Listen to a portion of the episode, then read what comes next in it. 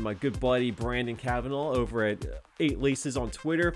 Uh, he gave me this idea. It's a hypothetical situation, but hey, who knows? Maybe it could happen someday. Here's the situation, right? As uh, explained by Brandon. A five star football player has whittled his choices from 50 down to two. It's between Penn State and Nebraska. Scott Frost and James Franklin take their in home visit, but can only say positive things about the other guys to help make their case. What do they say about the other coach or program?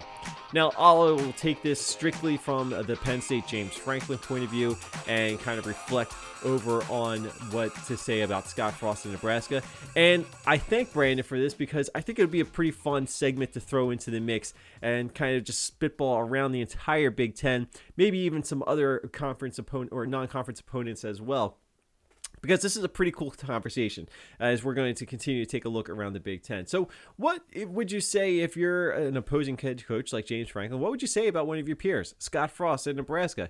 Hasn't exactly had the best go of things in his short time back in Lincoln, where he played football and graduated. Uh, he is a Nebraska kid, born and bred, uh, and his uh, success has not quite translated yet in the win column. And I think if you're James Franklin, you look at Scott Frost and you say, look, you know, things may not be going well, but things weren't going well for me all the time either. And I think you look at Scott Frost and you see he's a guy that has a plan. And I think if you give that plan time to mature and you give him time to do the recruiting that is necessary in, in order to get Nebraska to play at the high competitive level that they are trying to accomplish, I think good things can still happen. I, I don't think Scott Frost is a dummy of a coach. Uh, there's no way I can say that when he did what he did at UCF after his short time as an offensive coordinator at Oregon the guy has an offensive mind, and if you give him the right tools to work with in time, Nebraska is going to be a pretty fun program to watch. And, I genuinely believe that. And I've always thought that. I thought Scott Frost going to Nebraska was a sl- as much of a slam dunk as Nebraska could have had. I will put it that way. I think it's a perfect fit, and I think it's too perfect to fail. So I think if you're if you're an opposing coach, you look at Scott Frost and yeah, you know things haven't instantly changed for the better at Nebraska. Uh, they are not the the Big Ten West favorite that a lot of people think that they should be, and I don't know if we should say that Nebraska should be the favorite anymore. I think Wisconsin has proven that uh, they are the class of that Big Ten West division, and of course, the the rest of that division has gotten a little bit tougher. You know, Northwestern had a down year last year, but it's still a team you don't typically want to play. They can be a thorn in everybody, and of course, with getting get in Peyton Ramsey. They're going to be a little bit better offensively this year too. And of course, Minnesota, we saw what they did last year. I don't think PJ Fleck slowing down. But as far as Nebraska is concerned, I don't see anything that's really stopping them from being one of the top teams in that Big Ten West once Scott Frost really has full uh, uh, assembly of that program. You know, you know, recruiting takes a little bit of time to get everybody on the same page. A lot of young talent there. I think he's got his quarterback in Adrian Martinez, and I think that Nebraska is going to be a fun team to watch in 2020. And I think that they are certainly capable of taking that next step very soon. And when they do, I think it's going to be a pretty big step.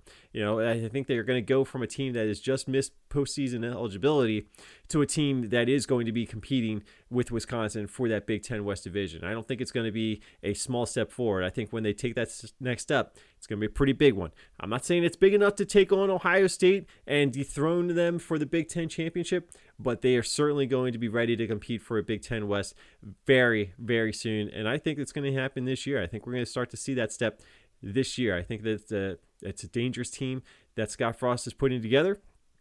And it's certainly one that's going to be uh, much appreciated by, I think, the faithful in Lincoln. So, yeah, if I'm James Franklin, I'm looking at Scott Frost and I see a guy that has a plan. He's working on building that plan.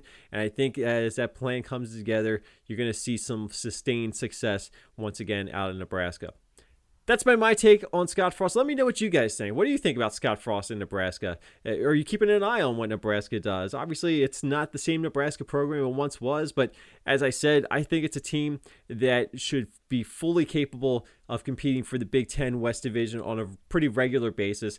Maybe not every season, but they should be one of the top teams in that conference or in the division, and I think that they will get there uh, in pretty soon time. And I think uh, anyone who was expecting it to happen overnight was probably a little bit misguided. They probably also thought that Tom Herman was going to turn Texas into a national champion in year one. So these things take time. I think James Franklin has proven that at Penn State. I think Scott Frost is going to continue to prove that at Nebraska. But let me know what you guys think. Hit me up on Twitter uh, with our podcast handle at Locked On Nittany.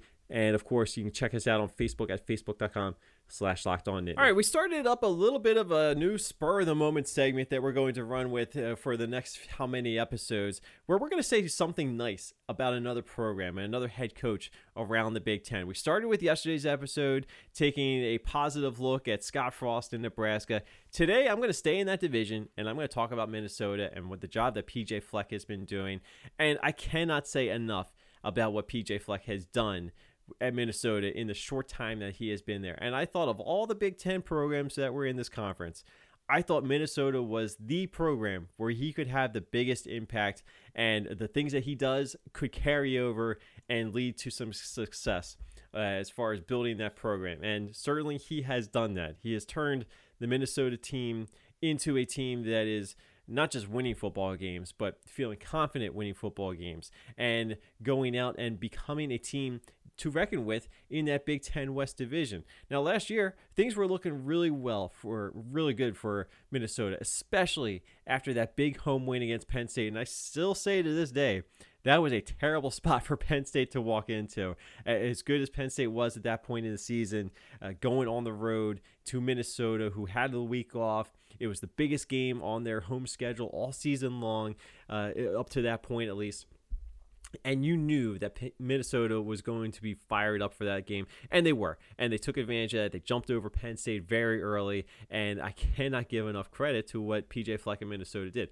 Yes, Penn State had some shortcomings. We're not going to get into that. However, uh, a team like Minnesota had the players, had the, the, the key position players like wide receivers to take advantage of those shortcomings, and that to me is a sign of good coaching. And PJ Fleck is a good coach. Uh, I know he rubs a lot of people the wrong way. He's got a lot of energy, but to me, I like that. And I think again, it doesn't work at every program, but it works at Minnesota. It worked for him at Western Michigan, and Minnesota was the one team in the Big Ten I thought it was going to be able to work almost seamlessly. And to me, I think it has. And I think he's he's still going. I don't know what the ceiling is for Minnesota. I, I don't think it's as high as it may be for a team like Nebraska, but I think it's high enough where you can get Minnesota into a Big Ten championship game situation. You know, you probably need a couple things to fall in their favor in order to get there, but I think PJ Fleck. Uh, if he's going to stay at Minnesota, he's going to get Minnesota into a Big Ten title game at some point. I don't know if it'll be this upcoming season.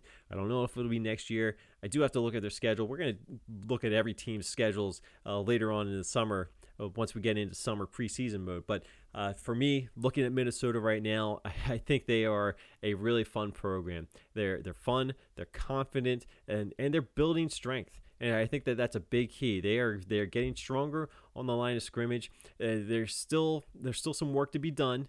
Uh, you know, if they're going to go head to head with a team like Ohio State, and as we saw with Wisconsin last year, even though they beat Wisconsin two years ago, you know we saw against Wisconsin this past season that uh, there's there's still they're still a little bit smaller, still a little overpowered in certain areas where they need to be stronger if they're going to take that that next step forward. And I think that they can do that. I think that that's something that he has focused on, and I think he'll continue to focus on. He's got a good staff around him, too. Obviously, Penn State getting their offensive coordinator, that's going to maybe shake things up a little bit, but I still think you're going to see a pretty similar look from Minnesota going into next season because they found their identity. And say what you will about this row, row the boat mentality, the ski you there are a lot of gimmicks. But again, at Minnesota, they needed gimmicks in order to establish their identity. Similar to how he did this at Western Michigan, it worked for them. It led to a MAC championship, an undefeated season, and a spot in the Cotton Bowl a few years back uh, against Wisconsin. And that's what got him the job in Minnesota.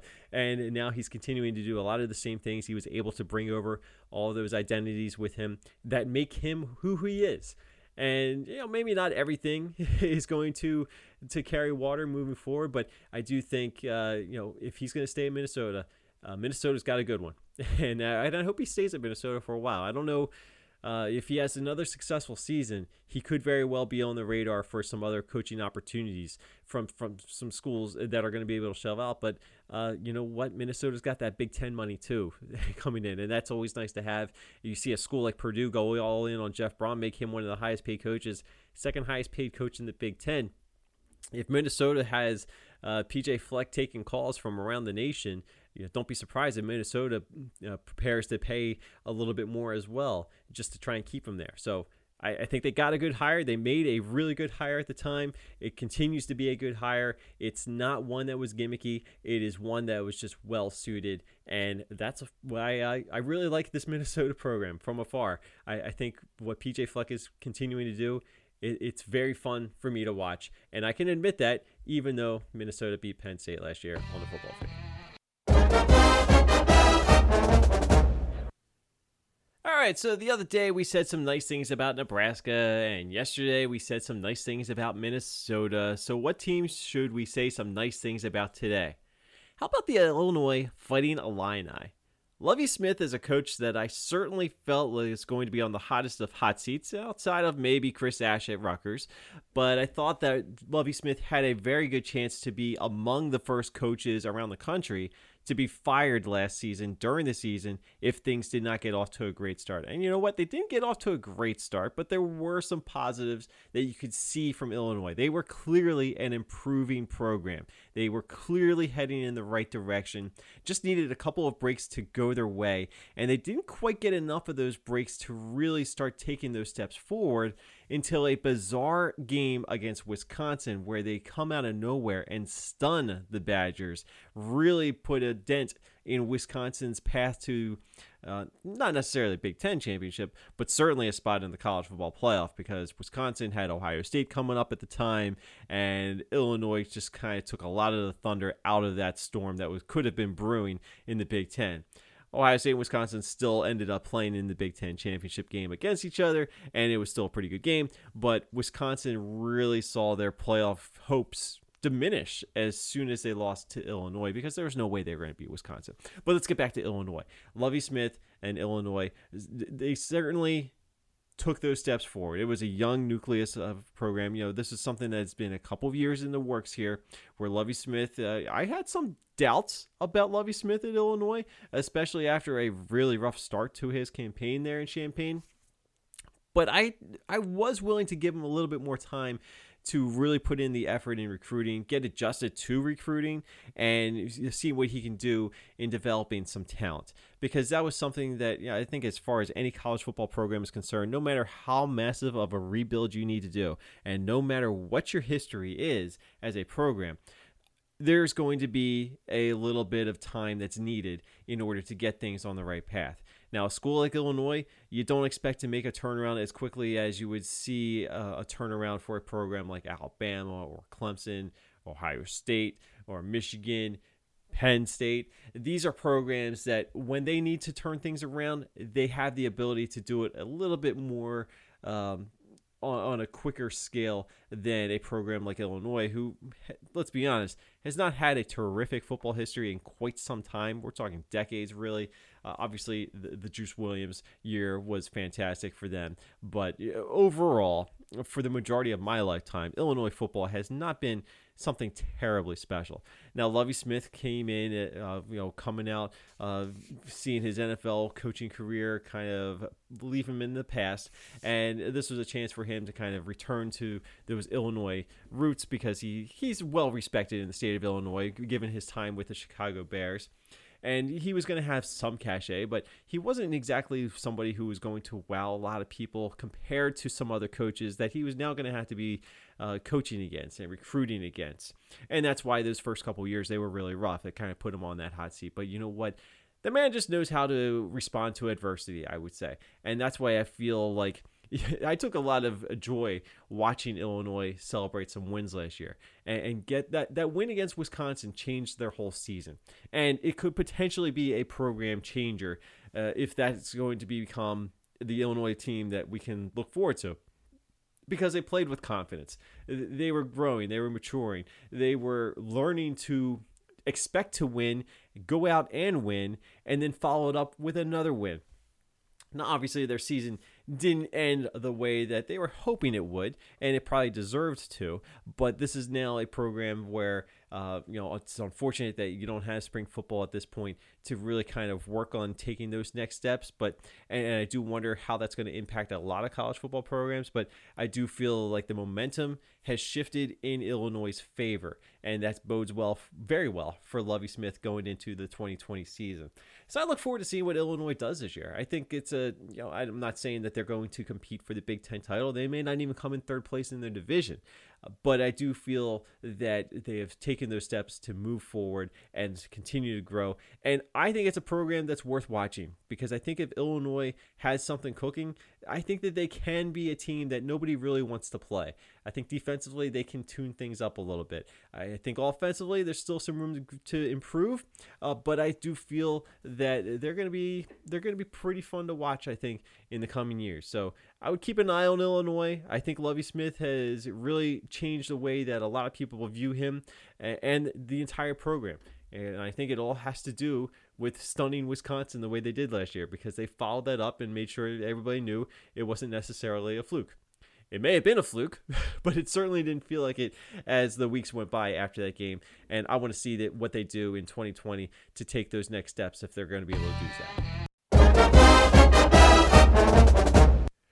Quick, let me go back to that last segment and one of the questions about the best home field advantage in a college football stadium. And one stadium that I didn't mention was Kinnick Stadium.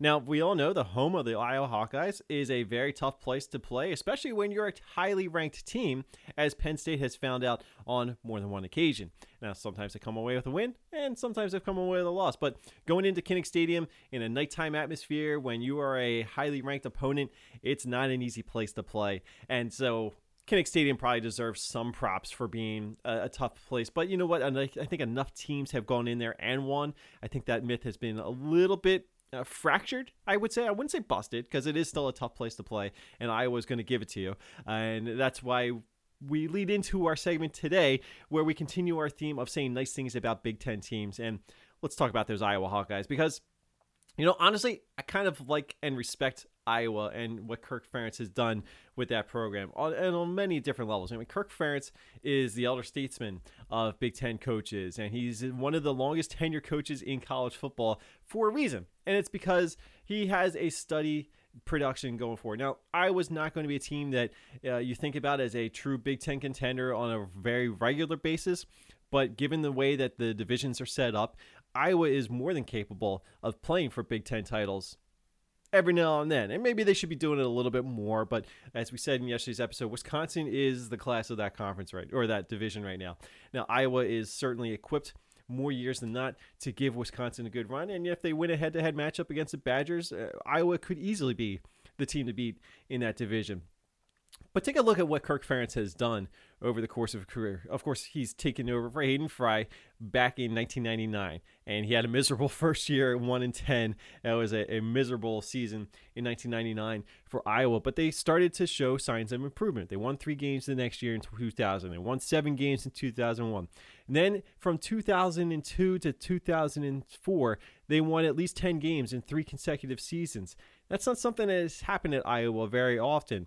Uh, so you start to see that Kirk Ferentz knows what he's doing. He's got some really good teams. Those teams all finished in the top 10 of the AP poll. They got as high as number three back in 2002 when they were 11 to 2. So over the course of Kirk Ferentz's career, he has those highs that are pretty high, and his lows aren't all that low. Iowa is a seven to eight win team almost by default every year, and you can just add a couple wins here and there, maybe based on the schedule or maybe based on some of the talent that goes through its cycles you know, Iowa's always going to play some really good, gritty defense. And certainly when they play at home, they're very tough to beat, as we just said. So Iowa's a team that is going to have those really good seasons that pop up every now and then. Now they're coming off a 10 and 3 win uh, 10 and 3 season last year with a victory against USC in the uh, Holiday Bowl and they just completely embarrassed USC. That was a great win for Kirk Ferentz and Iowa. They end the season at number 15 in the AP poll. We got high as 14, and that was two consecutive years where they finished in the top 25. First time they had done that since 2008 and 2009. So you look around and you start to see, you know, maybe there's some consistency once again here for Iowa. And is this going to be a team that in 2020, supposing there's a college football season, is this a team that can legitimately give Wisconsin a run for that Big Ten title? Now, again, over the summer, we'll take a look, a little bit of a deeper look at Iowa's schedule and what exactly they have to work with going into the season. But to me, you know, I never count Iowa out in that Big Ten West race. It really just a lot of it comes into play with your cross division games. You know, who gets who draws Ohio State, Michigan, and or Penn State on any given year. It seems as though that comes into play the way things are right now. But Iowa is capable of handling any one of those three teams that I just mentioned from the Big Ten East, especially if those games are at home. Now, again, they, they, they suffer some of the same setbacks that I think uh, programs like Nebraska and Wisconsin will generally have, just based on the geography. They're not going to get some of these star studded uh, recruits at some of the offensive skill positions. But defensively, uh, they find guys that work for them, and they find running backs, and they find offensive linemen. They find the bread and butter for what makes for a typical uh, or a typically difficult team to beat in the Big Ten. Now, it doesn't always necessarily translate uh, matchup wise when you go up against a team from, say, the SEC. Uh, that can be a little bit of deficiencies. But as far as just getting to the Big Ten championship game, Kirk Ferentz knows what it takes to get there, and it's could be a matter of time before Kirk Ferentz actually wins a Big Ten title. Now, he may be running out of time if we're being honest. I mean, he's been on this job, like I said, since 1999. Uh, so he's been doing this for quite some time, and we know coaches can't coach forever. So there's going to come a point where there is a change into the guard at Iowa, and I still feel as though whoever takes over, whenever Kirk Ferentz does decide to step aside, they're going to have the same kind of challenges, but they'll still have the same kind of potential. And it's it's all about who they hire. But you know, Kirk Ferentz has established himself as a gritty coach who knows what he's doing and we may have some quarrels with him from time to time. He can be a little rough at times, and maybe you don't support all of his decisions. But I think as far as what he has built at Iowa, uh, a team that is capable of winning nine to eleven games almost any given year, I think is uh, pretty commendable. And they're coming off a three straight seasons that have ended with a bowl victory, with the Pinstripe Bowl, Outback Bowl, and the Holiday Bowl. And uh, he's got a chance to win four straight bowl games. And I don't know if Iowa's ever won four straight bowl games in four consecutive years. Uh, so if I don't believe that has been the case. So looking to make some school history this year, I think they've got a pretty good chance to do it. We close out today's episode by continuing our theme of being nice to everybody else around the Big Ten. During times like these, it's important to be kind to all of your Big Ten brethren. And today we take a look at the Purdue Boilermakers, a program that seemed to turn a corner and start to take some steps forward under Jeff Brohm very early. Of course, had a couple setbacks last season injuries really took a toll on that team. But you know what? I think that they're going to be back to being a pretty interesting team once again this upcoming season. Remember, Jeff Brohm had a massive turnaround or rebuilding job to do with Purdue. And I think it's very important that Purdue has backed him and they have invested in him and they are hoping to capitalize on that. Jeff Brohm is the second highest paid coach in the Big Ten. Uh, to have that distinction is incredible coming out of Purdue. Now, it's not going to stay like that for very long because obviously James Franklin at Penn State, uh, he's going to be making some bank. And of course, Ryan Day at Ohio State. Uh, it's only going to be a matter of time before he starts raking in the dough uh, on a big high level as well. But, you know, Jeff Brohm uh, certainly has the support of Purdue and the backing of Purdue, and that's good to see from a program like Purdue, which of course is, uh, like I said, they've had better years. It's been a long time since Purdue has been a consistently good team, uh, at, certainly within the Big Ten. But I think again, even though they had some setbacks last year, they kind of seemed to take a step back. But they were ravaged by injuries, and including a significant injury to Rondale Moore, who is potentially one of the best players in the Big Ten when he's healthy. This wide receiver is one that you do not want to cover. Uh, he certainly is a matchup problem for pretty much anybody out there in the Big Ten. Even the best defensive backs are going to have their hands full when they're lining up against him. Of course, you always have to get the football to him, which is going to be an issue that I think Purdue is going to continue to work through. But I do think that we see Purdue bounce back a little bit this season and be one of those teams that nobody really wants to play. And I think you can say this for about a lot of teams in that Big Ten West division. There are some good teams uh, going into the upcoming season, and any one of them could go on a run and get a couple you know, notable wins along the way. And certainly, if they can score some wins in division play, that sets them up pretty well. But I think as far as Purdue is concerned, they're obviously a wild card factor in the Big Ten West. I don't think that they'll be the team that's going to be playing for the Big Ten championship or anything like that. But I do like Jeff Brohm. I, I really do. And I thought that coming from Western Kentucky over to Purdue was a natural fit. I thought that his style of play was going to fit in very nicely at Purdue. And I think it, for the most part, it has. Again, they got to stay healthy. That's been the biggest problem. Now, Purdue doesn't seem to have a healthy quarterback for more than a couple weeks at a time for a couple years now, it seems. And of course, they've had some transfers over the years that have hurt them as well. But I do think that they are potentially uh, an entertaining team as far as offensive play is concerned. Defense can probably improve a little bit. You know, there's lots of room for improvement across the board at Purdue, but I do think uh, Jeff Brohm, you give him some time and you give him that support that they are giving him, I think that they can bolster things up to the point where they can think about getting to eight wins, nine wins uh, potentially as their ceiling. I don't know if it's much higher than that, but I think that that's a really good uh, ceiling to climb for if you're Purdue. And I think it's attainable. I really do. I think that uh, as long as Rondale Moore is out there, he is going to be a dangerous end. Now, obviously, you have to have some players around him, uh, and that's going to be one of the big keys that they'll have to face going into the season. But I do think that Purdue is an entertaining team, and they're certainly a program that I like to keep an eye on. Uh, so I, anytime that Purdue is popping up on the schedule for anybody, you know you're going to be in for a little bit of a battle. Now, Purdue tends to play better at home recently than they have on the road. They are going to have to improve on the road because they need to be able to have some of the success that they have at home and take that on the road with them. That has not been the case the last couple of years. They always are much flatter on the road, and that, that's a sign of a program that is still learning to grow a little bit. And, and I look at Purdue the way that I look at Minnesota. I think if you have the right players in place, I think Purdue can have some of the same success that a program like Minnesota had last year. Uh, obviously, I think Minnesota is probably a little bit more equipped right now. They probably have a deeper roster, but I do think that that's what we're talking about with Purdue. They can have a magical season. Uh, that leads to 10 wins, maybe puts them in the race for a Big Ten championship game appearance.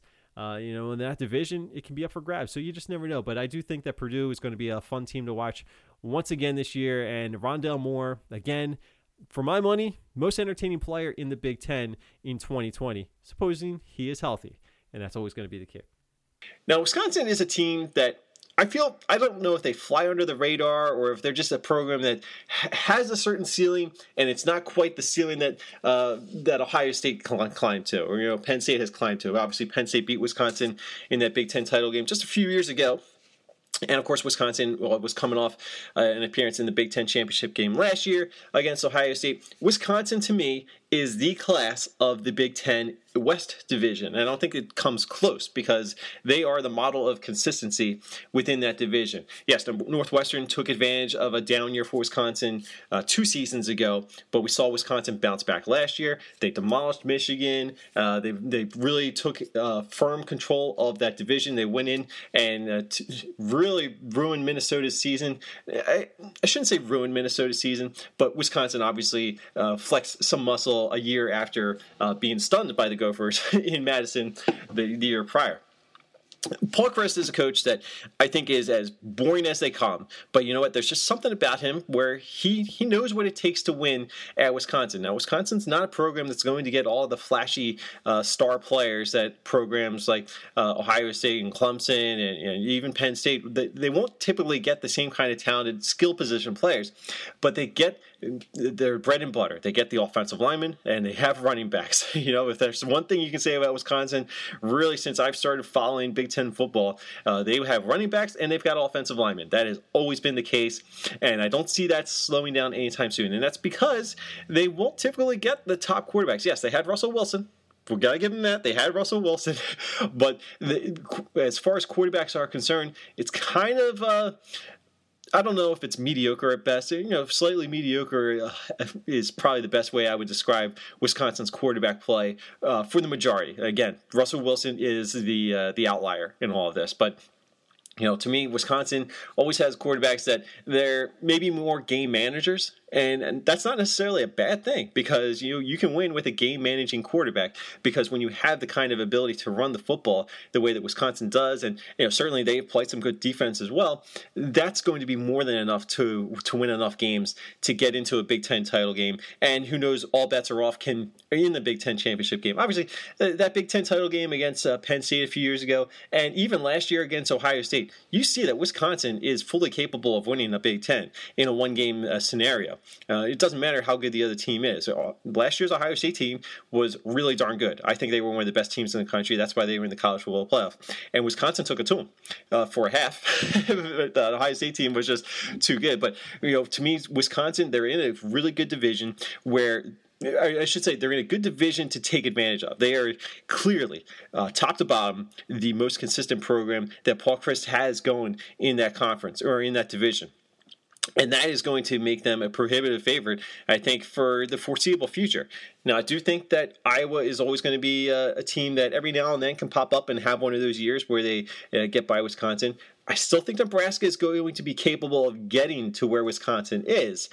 But I don't think Wisconsin's going to fall back, and I think that's the big thing here. I think uh, you know some of the other teams in that division may get better and may get to the same level, but Wisconsin is going to be on that level on a regular basis, um, far more often than not. Again, the 2018 season, uh, they took a little bit of a step back, but you know that was kind of uh, you know just uh, I don't know if it was a fluke, but it was something that was bound to happen at some point. And then again, they rebounded in a big way last season. So I'm very curious to see what happens with Wisconsin going into this season. Again, we'll get into schedule breakdowns and we'll talk a little bit more about some of the in depthness of what to expect out of the Badgers and every other team in the Big Ten as we move forward in the summer. But Right now, as I'm sitting here uh, in front of my laptop recording this to you guys, I, I, feel like Wisconsin is going to be the favorite in the Big Ten West Division. And I don't think there's really much competition about that. I don't think anyone's going to argue that Wisconsin is clearly